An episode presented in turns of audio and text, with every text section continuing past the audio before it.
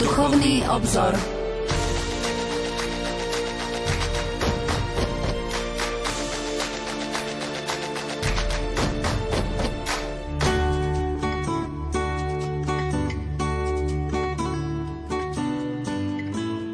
Požehnaný útorkový večer, milí poslucháči. Vitajte pri počúvaní relácie Duchovný obzor. Drahí bratia a sestry, týmto listom chcem osloviť všetkých vás potom, ako som napísal aj biskupom po zverejnení motu proprio traditionis custodes, aby som sa s vami podelil o niektoré úvahy o liturgii, ktorá je základným rozmerom života cirkvi. Táto téma je veľmi široká a zaslúži si dôkladné preskúmanie vo všetkých jej aspektoch – tomto texte však nemám v úmysle spracovať túto problematiku vyčerpávajúcim spôsobom. Chcem len ponúknuť niekoľko podnetov na zamyslenie sa nad krásou a pravdou kresťanského slávenia. Milí poslucháči, vitajte pri počúvaní relácie Duchovný obzor. Dnešnú reláciu som začal prvým bodom najnovšieho apoštolského listu pápeža Františka o liturgickej formácii Božieho ľudu, pretože práve tento apoštolský list najvyššieho veľkňaza bude predmetom našej dnešnej relácie. V štúdiu Rádia Lumen vítam môjho dnešného hostia Štefana Fábriho, farára farnosti Žili na závodie. Štefan, dobrý večer. Srdečne pozdravujem všetkých našich poslucháčov, aj teba, otec Pavol, a všetkým prajem pekný augustový večer.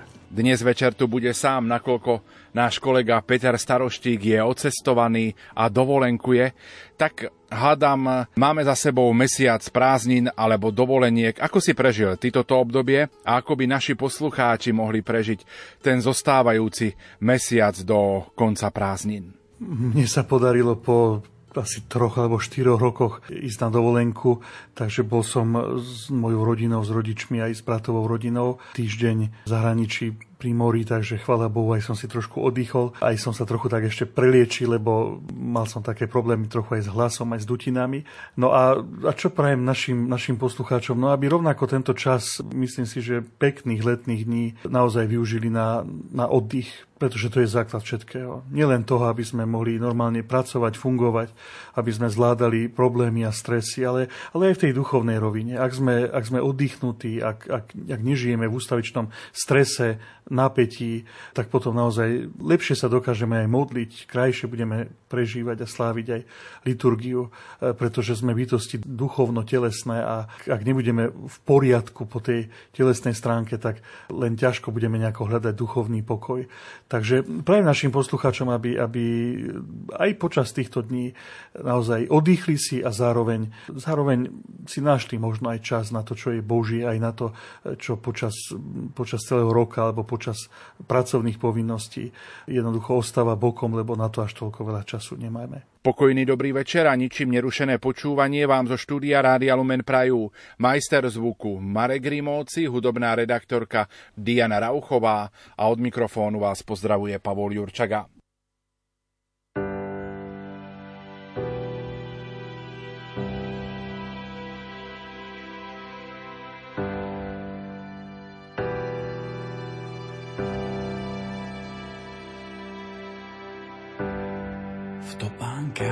Rybára prešiel už toľko ciest.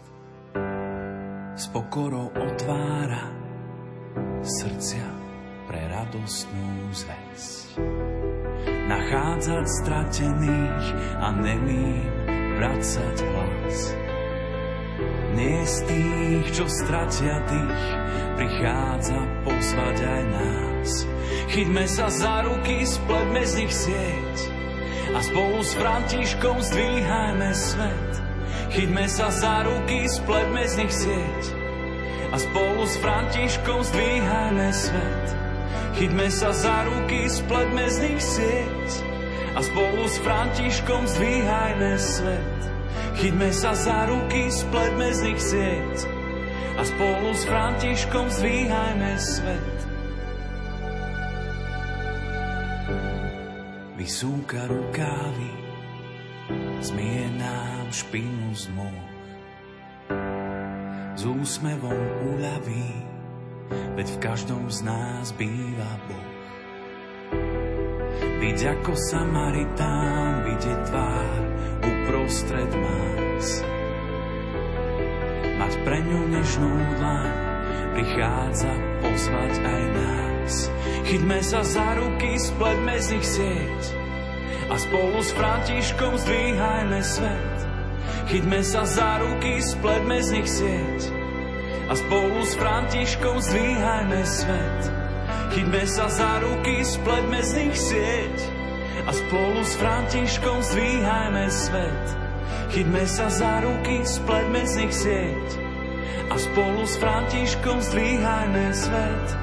Chytme sa za ruky, spletme z nich sieť a spolu s Františkom zdvíhajme svet. Chytme sa za ruky, spletme z nich sieť a spolu s Františkom zdvíhajme svet.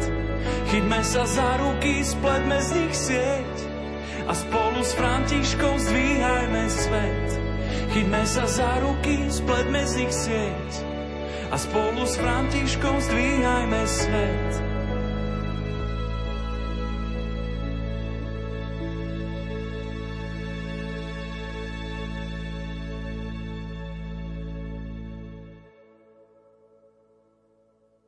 Počúvate Rádio Lumen, počúvate reláciu Duchovný obzor. Venujeme sa apoštolskému listu pápeža Františka o liturgickej formácii. Naším hostom je Štefan Fábry, farár farnosti Žilina závodie. Štefan, povedzme si najprv, za akých okolností napísal pápež František tento apoštolský list, ktorý venoval práve liturgii a liturgickej formácii. Prečo práve táto téma? Hneď na začiatku treba zdôrazniť, že pápež František venoval v poslednom období niekoľko listov téme liturgie. Vlastne hneď v prvom bode, ktorý si citoval, píše, že tento list nasleduje po inom, ktorý napísal biskupom, a to po vydaní listu Traditionis Custodes. Ak teda máme hovoriť e, o tomto najnovšom liste, skúsme najprv sledovať líniu tých predchádzajúcich dvoch. Prvý spomenutý je list Traditionis Custodes. Bol vydaný 16. júla 2021, teda pred rokom aj dvomi týždňami, dá sa povedať. A pápež František ním prakticky zrušil, alebo povedzme výrazne obmedzil všetky dovolenia predchádzajúcich pápežov, ktoré sa týkali slávenia omše podľa misálu svätého Jána 23. Ide tu najmä o rozsiahle uvoľnenie podmienok takéhoto slávenia, ktoré boli dané pápežom Benediktom XVI a jeho listom Sumorum Pontificum. Ešte predtým môžeme spomenúť aj pápeža Sv. Jana Pavla II. a jeho apoštolský list Ecclesia Dei. Listom Traditionis Custodes pápež František v podstate preniesol všetky právomoci ohľadom týchto slávení na biskupov jednotlivých diecéz. Odvoláva sa pritom na priania vyjadrené mnohými biskupmi, ale aj na názor kongregácie pre náuku viery, pričom zdôrazňuje, že týmto krokom chce pokročiť v trvalom úsilí o jednotu církvy. Doslova takto píše. Stanovuje najmä to, že liturgické knihy potvrdené pápežmi svätým Pavlom VI a svätým Janom Pavlom II sú v súlade s dekretmi druhého Vatikánskeho koncilu a sú jediným vyjadrením lex orandi rímskeho obradu. Ďalej, ako som to už povedal, že prináleží najmä diecéznemu biskupovi, aby reguloval liturgické slávenia vo svojej diecéze, pretože on je moderátor, podporovateľ a ochranca celého liturgického života v jemu zverenej partikulárnej cirkvi. A práve preto on, teda biskup, má zistiť, či skupiny, ktoré slávia liturgiu, podľa predkoncilových liturgických kníh nepopierajú platnosť a legitímnosť liturgickej reformy, ktorú nariadil druhý Vatikánsky koncil, ale aj magistérium najvyšších veľkňazov. Ďalej, biskup má určiť jedno alebo viac miest, kde sa veriaci môžu zhromažďovať na takéto eucharistické slávenie, nemajú to však byť farské kostoly, a má stanoviť aj dní, v ktorých je dovolené sláviť Eucharistiu s použitím rímskeho misála, ktorý promulgoval svätý Ján 23. v roku 1962. No a potom ďalej sú tu ešte niektoré normy o kňazoch, ktorí takúto liturgiu môžu sláviť. Následne pápež František napísal biskupom. Áno, pričom je zaujímavé, že sa František odvoláva na Benedikta XVI, ktorý spolu so Sumorum Pontificum v ten istý deň uverejnil aj ďalší prievodný list, ktorým objasňuje, ba dokonca môžeme povedať, že obhajuje svoje rozhodnutia. A František napísal, Aj ja mám v úmysle ilustrovať dôvody, pre ktoré ma viedli k tomuto môjho rozhodnutiu. V tomto liste, ktorý teda je adresovaný len biskupom, najprv pripomenie, že rozhodnutie svätého Jana Pavla II povoliť e, slávenie Eucharistie podľa misálu Jana 23. a neskôr aj veľmi široké uvoľnenie podmienok e, takéhoto slávenia, ktoré urobil Benedikt XVI, boli motivované jediným cieľom a tým je jednota církvy. Môžeme spomenúť v historickom kontexte, že išlo najmä o schizmu monsignora Lefebvre. František ďalej píše, že fakulta svätého Jana Pavla II bola niektorými v cirkvi interpretovaná tak, ako by bola daná možnosť slobodne používať obidva misály, teda aj Jana 23. aj Pavla VI. paralelne. Ale keďže to tak nebolo, Benedikt XVI chcel túto situáciu objasniť a preto vyhlásil, že misál Pavla VI. má byť považovaný za riadnu formu rímskeho liturgického obradu a misál svätého Jana 23. za mimoriadno. Trošku to tak zjednodušujem, ale Benedikt XVI teda použil takéto vyjadrenia.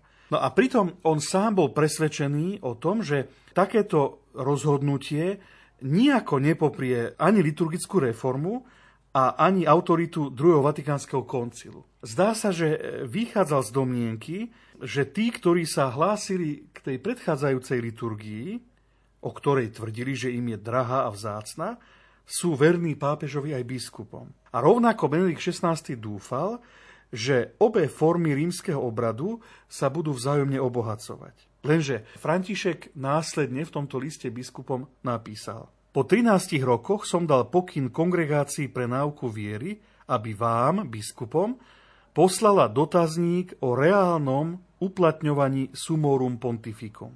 Prijaté odpovede však odhalili situáciu, ktorá ma bolí a znepokojuje a potvrdili, že je potrebné zasiahnuť. A potom konštatuje. Pastoračný úmysel mojich predchodcov, teda túžba po jednote, bol často vážne zanedbávaný. Možnosť, ktorú veľkodušne ponúkol Benedikt XVI, bola zneužitá na zväčšovanie vzdialeností, sprísňovanie rozdielov a budovanie kontrastov, ktoré cirkvi ubližujú, bránia jej napredovaniu a vystavujú ju riziku rozdelenia. Zdá sa, ako by teda František reagoval na zneužívanie Benediktovej dobrej vôle a úmyslu, ktoré sa objavilo pri slávení tej tzv. tradičnej liturgie, ako sa niekedy nazýva. No, nie celkom, pretože František sa usiluje byť objektívny a preto ďalej píše. Rovnako som zarmutený konaním oboch skupín sláviacich liturgiu ako Benedikta XVI. aj mňa doslova a napíše, že stigmatizuje, teda prináša rany, bolí, že na mnohých miestach sa neslávi liturgia verne ani podľa predpisov nového misála.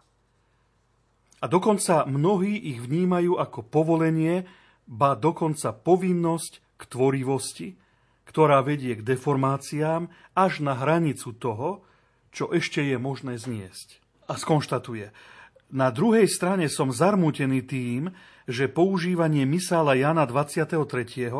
je čoraz viac spájané s odmietaním liturgickej reformy, ale aj druhého Vatikánskeho koncilu s tvrdením, že zradil tradíciu a pravdu. A František následne povie nádherné vyjadrenie. Ak je pravdou, že cestu cirkvi treba chápať v dynamizme tradície, ktorá má svoje korene u apoštolov, a ktorá v cirkvi napreduje pôsobením Ducha Svetého, potom práve druhý Vatikánsky koncil predstavuje najdôležitejšiu etapu tohto dynamizmu, v ktorej biskupy cirkvi počúvali, čo duch hovorí cirkvi. Pochybovať o koncile znamená pochybovať o zámeroch koncilových otcov i samotného Ducha Svetého.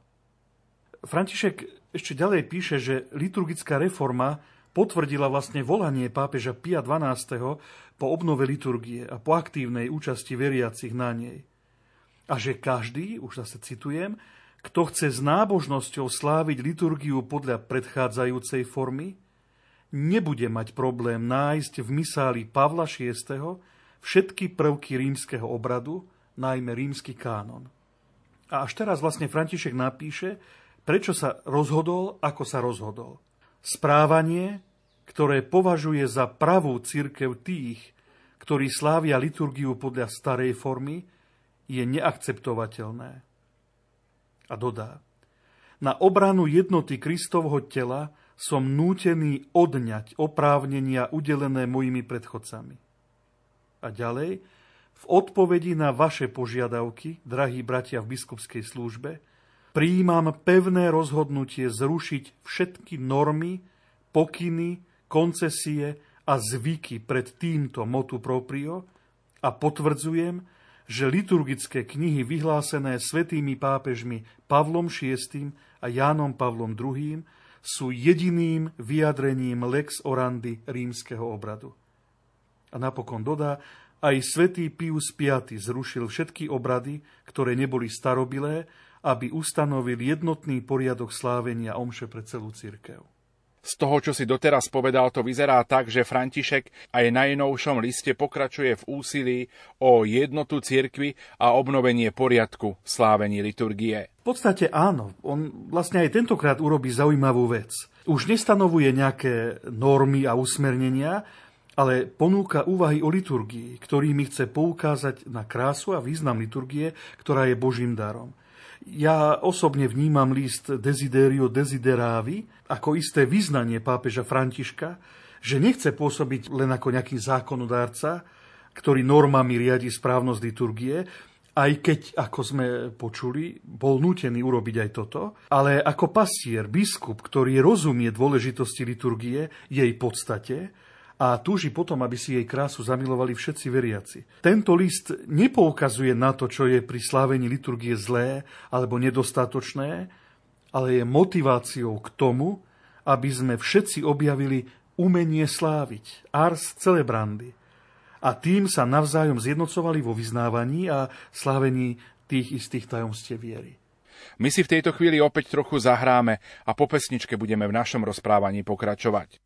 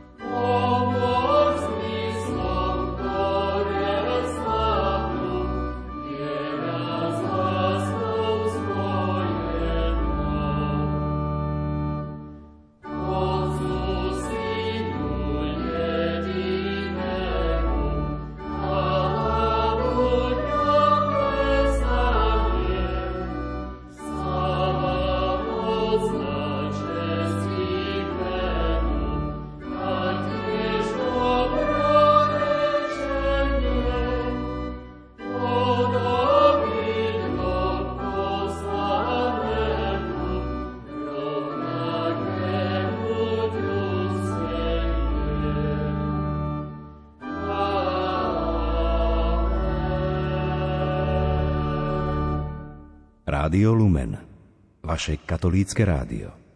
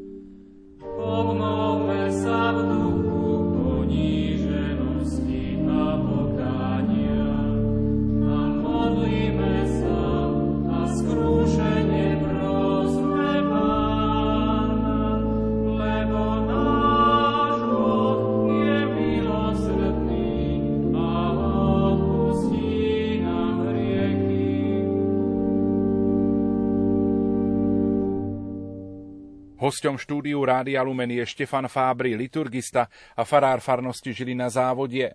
Štefan, skús nám teda teraz v druhej časti našej relácie priblížiť najnovší list pápeža Františka o liturgickej formácii. František, tak ako je to jemu vlastné, poukáže v prvom rade na jednotu, ku ktorej sme pozvaní práve účasťou na jednom chlebe. Teda, že liturgia má v prvom rade zjednocovať.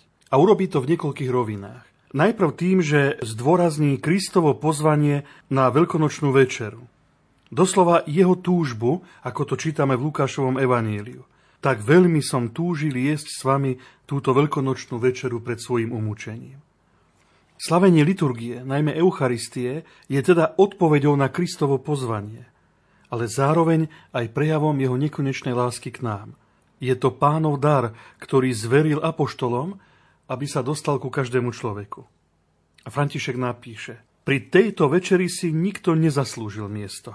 Všetci boli pozvaní, či skôr priťahovaní Ježišovou vrúcnou túžbou jesť s nimi túto páschu. A dodá, že táto Ježišova túžba bude v plnosti naplnená až vtedy, keď každý človek sveta bude mať účasť na slávení pánovej večere. A potom ešte napíše krásne slova, svet to ešte nevie, ale všetci sú pozvaní na baránkovú svadobnú hostinu. Všetko, čo je potrebné na to, aby sme sa dostali k nemu, je svadobné rúcho viery, ktoré pochádza z počúvania jeho slova.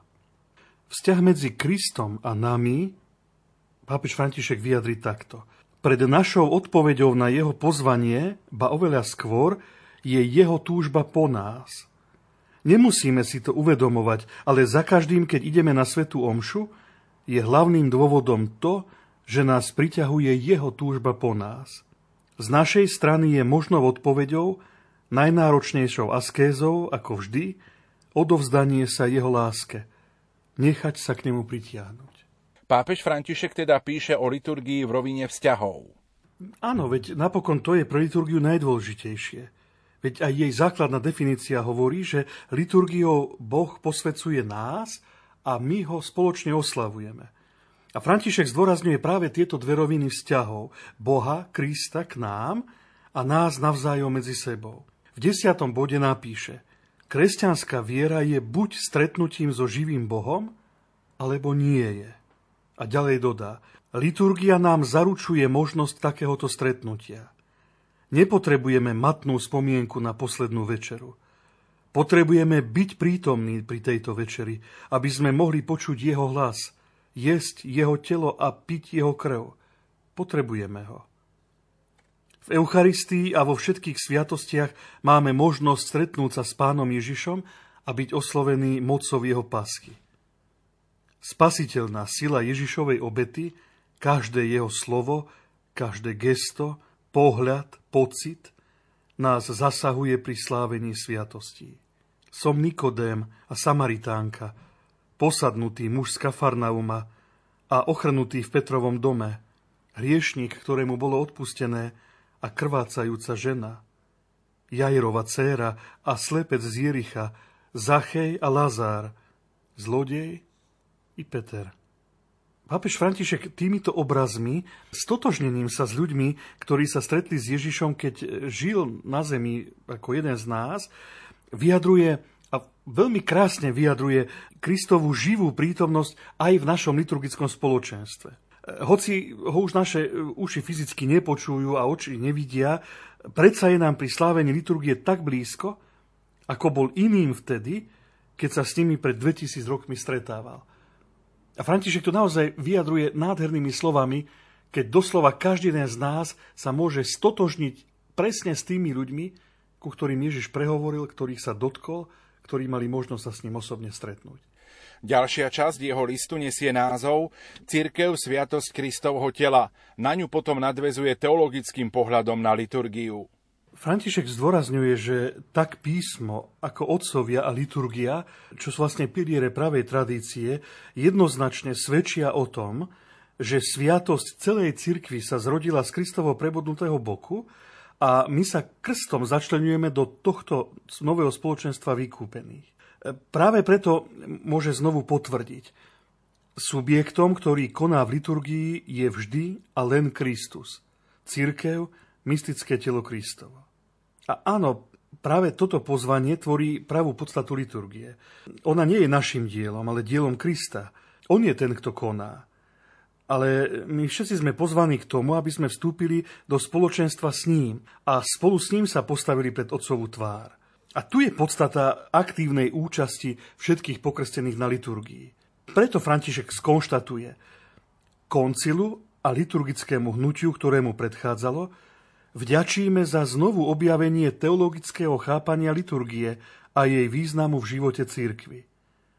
Všeobecné princípy, ktoré vyhlásilo Sacrosanctum Concilium, tak ako boli zásadné pre reformu, sú aj naďalej nutné pre podporu tejto plnej, vedomej, aktívnej a plodnej účasti na slávení. Týmto e, František vlastne vystvihuje liturgickú reformu koncilu a de facto povie, že reforma nespočíva v zmene, ale v hĺbšom pochopení toho, čo liturgia vlastne je.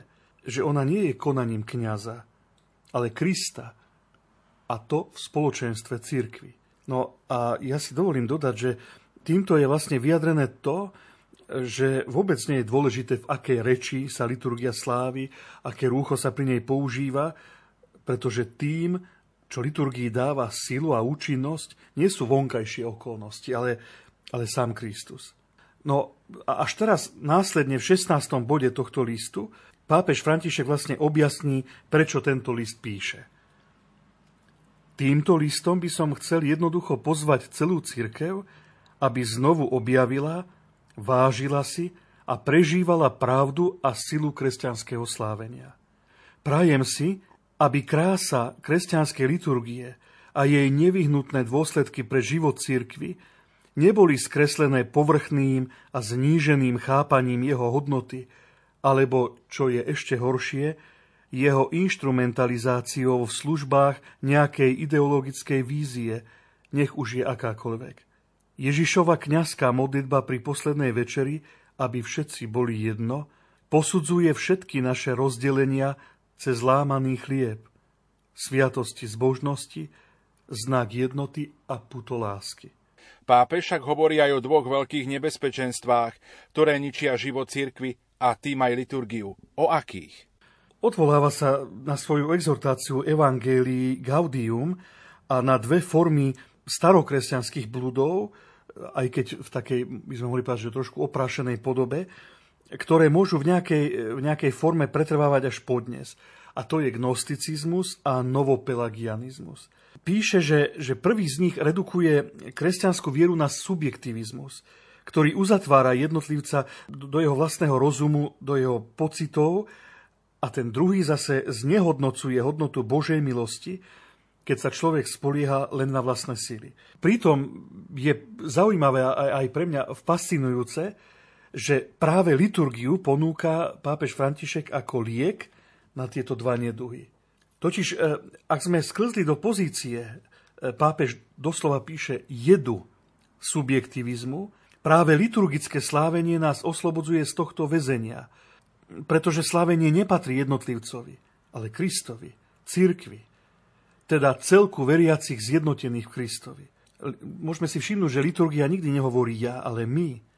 A akékoľvek obmedzenie šírky tohto my je vždy démonické, zdôrazňuje pápež. Liturgia nás nenecháva osamotených v hľadaní individuálneho, domnelého poznania Božieho tajomstva, píše František.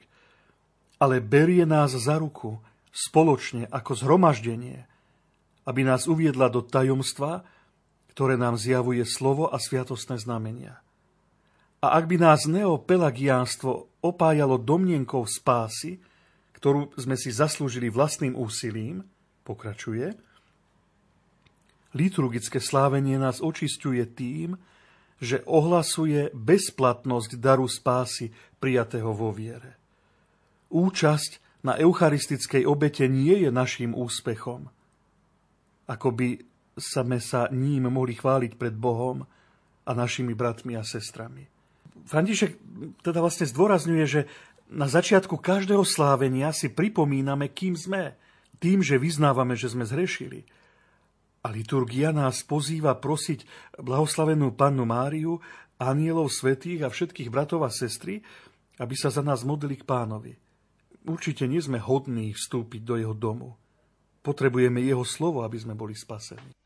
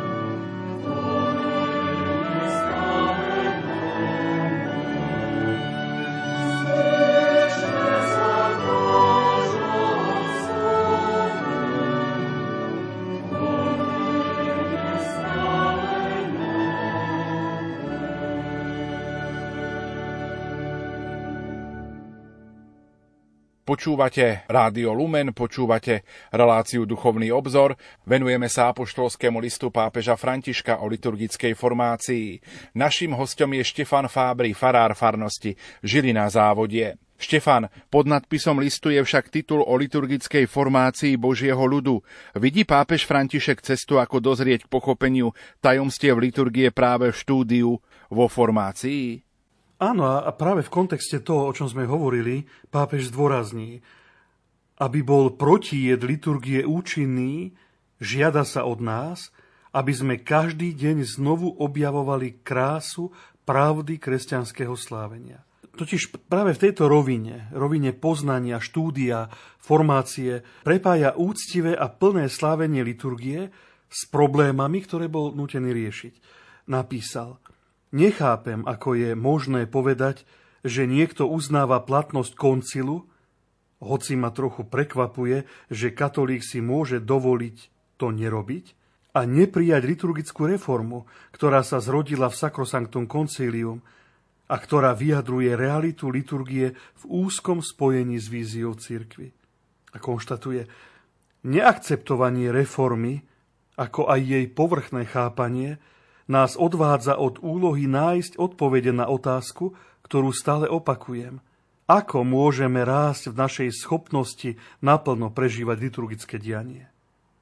Ako môžeme naďalej žasnúť nad tým, čo sa deje na oslave pred našimi očami? Potrebujeme serióznu a vitálnu liturgickú formáciu.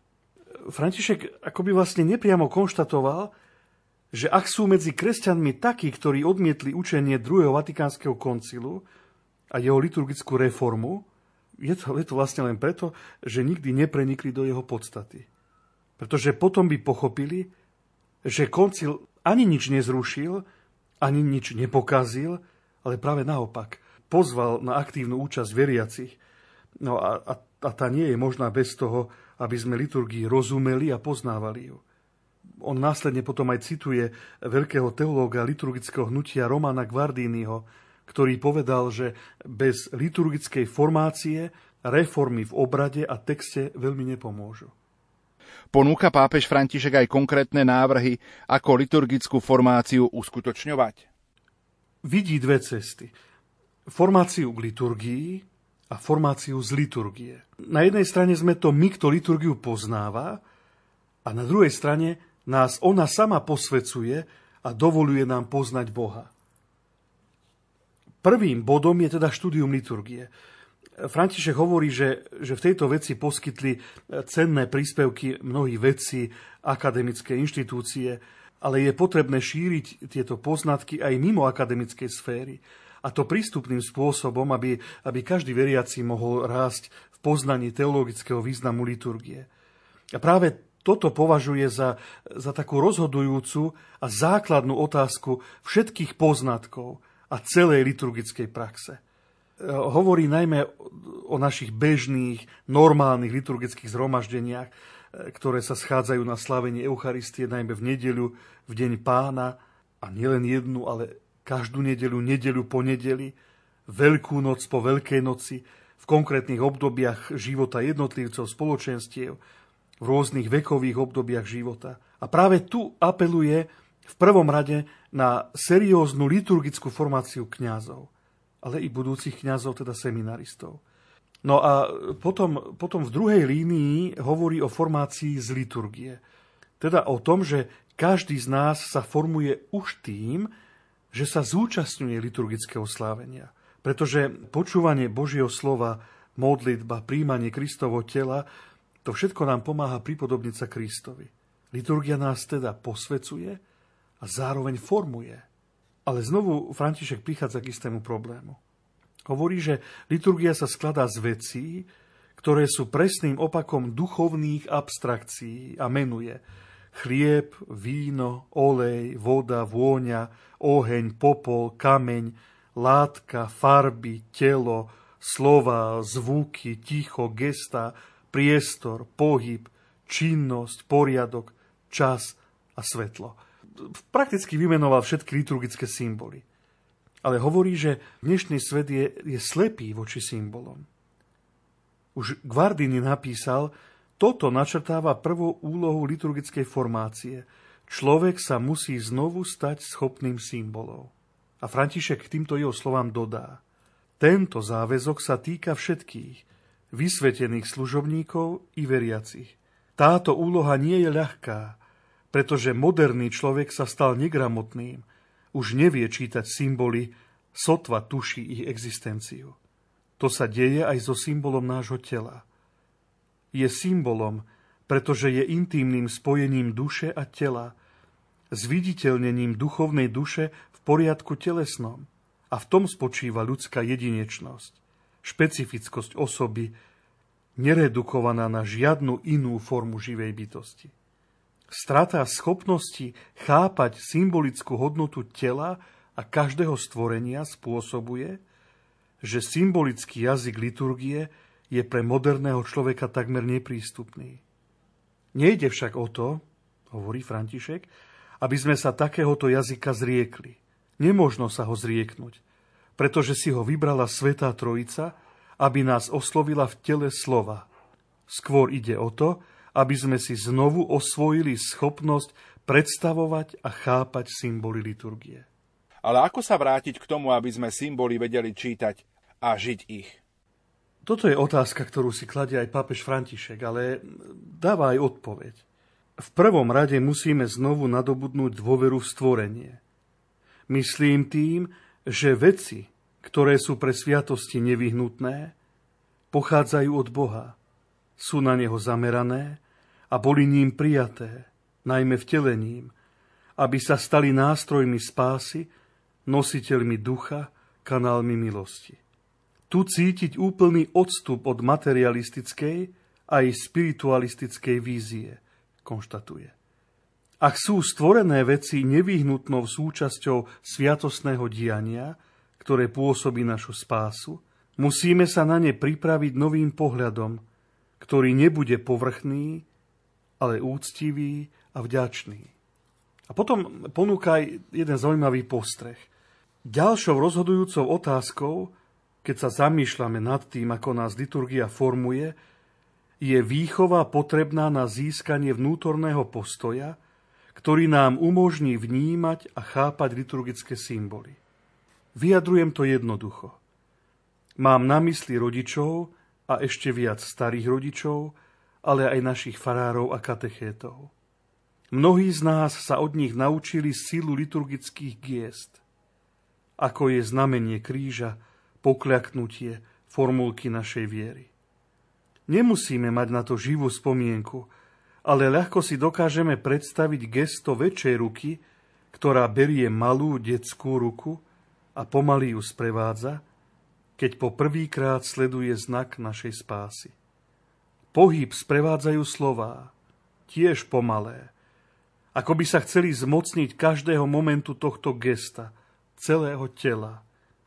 V mene Otca i Syna i Ducha Svetého. Amen.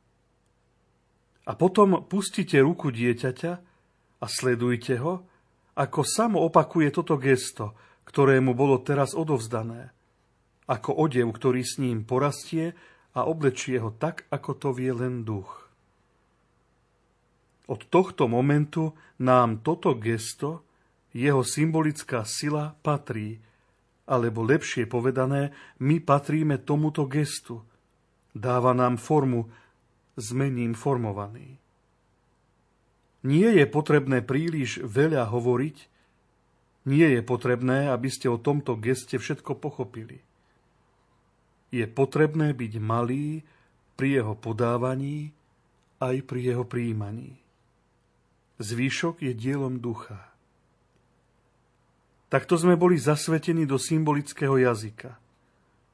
O toto bohatstvo sa nemôžeme nechať okradnúť. Ak rastieme, môžeme mať viac prostriedkov na pochopenie, ale vždy pod podmienkou, že zostaneme malí. Sú to skutočne nádherné slová, ale čo je v liturgii tým našim malým gestom, ktoré ponúkame zvlášť my kňazi, našim veriacim, aby v nich rástlo? František hovorí o umení sláviť, ars celebrandi.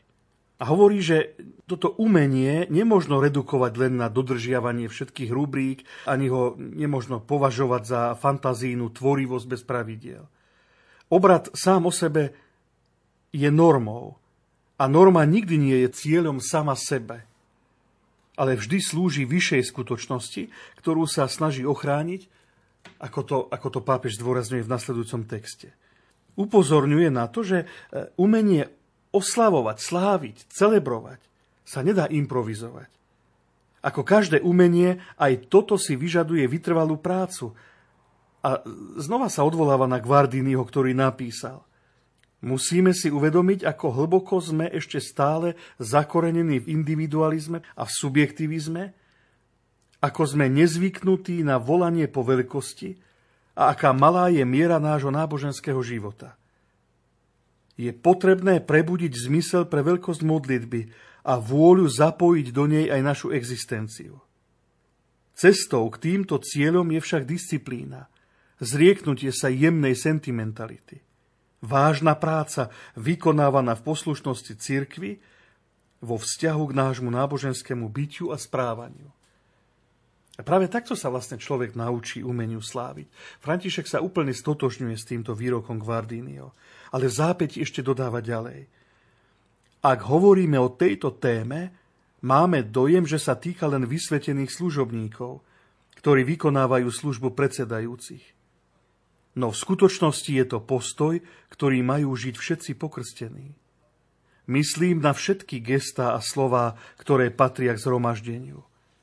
Stretnutie, chôdza v sprievode, sedenie, státie, kľačanie, spev, mlčanie, povzbudzovanie, sledovanie, počúvanie. Je veľmi veľa spôsobov, ktorými sa zhromaždenie v jednote zúčastňuje na slávení liturgie. Ak všetci spoločne vykonávajú rovnaké gesto, ak všetci hovoria jedným hlasom, upozorňuje František, odovzdávajú jednotlivcom silu celého zhromaždenia. Teda nejde o to, aby sme dodržiavali nejakú liturgickú etiketu, ide skôr o disciplínu, v zmysle, ktorý použil práve Guardini, ktorá nás, ak sa dodržiava autenticky, skutočne formuje. Sú to gestá, slova, ktoré vnášajú poriadok aj do nášho vnútorného sveta, vďaka ktorým prežívame pocity, postoje, správanie.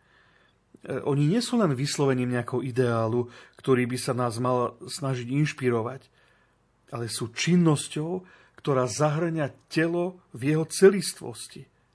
Teda v tom, že je jednotou duše i tela.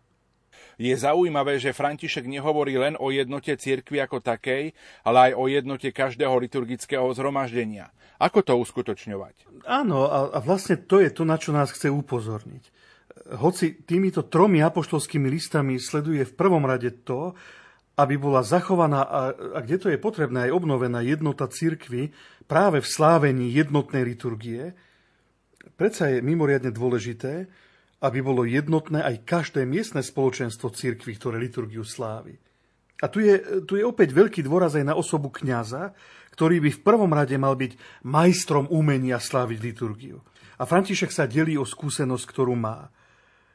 Pri návšteve kresťanských spoločenstiev som si neraz všimol, že ich spôsob prežívania slávenia je podmienený v dobrom, ale žiaľ aj v horšom, tým, ako ich farár predseda zhromaždeniu.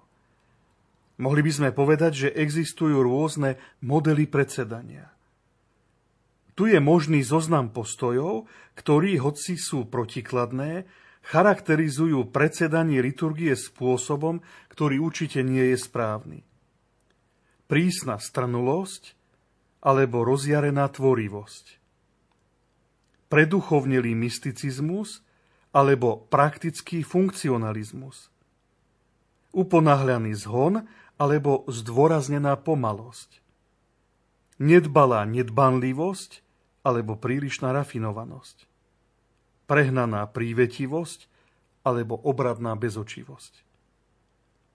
Napriek šírke tohto spektra si myslím, že nedostatočnosť týchto spôsobov má spoločný koreň, píše František, prehnaný individualizmus vnesený do slávenia.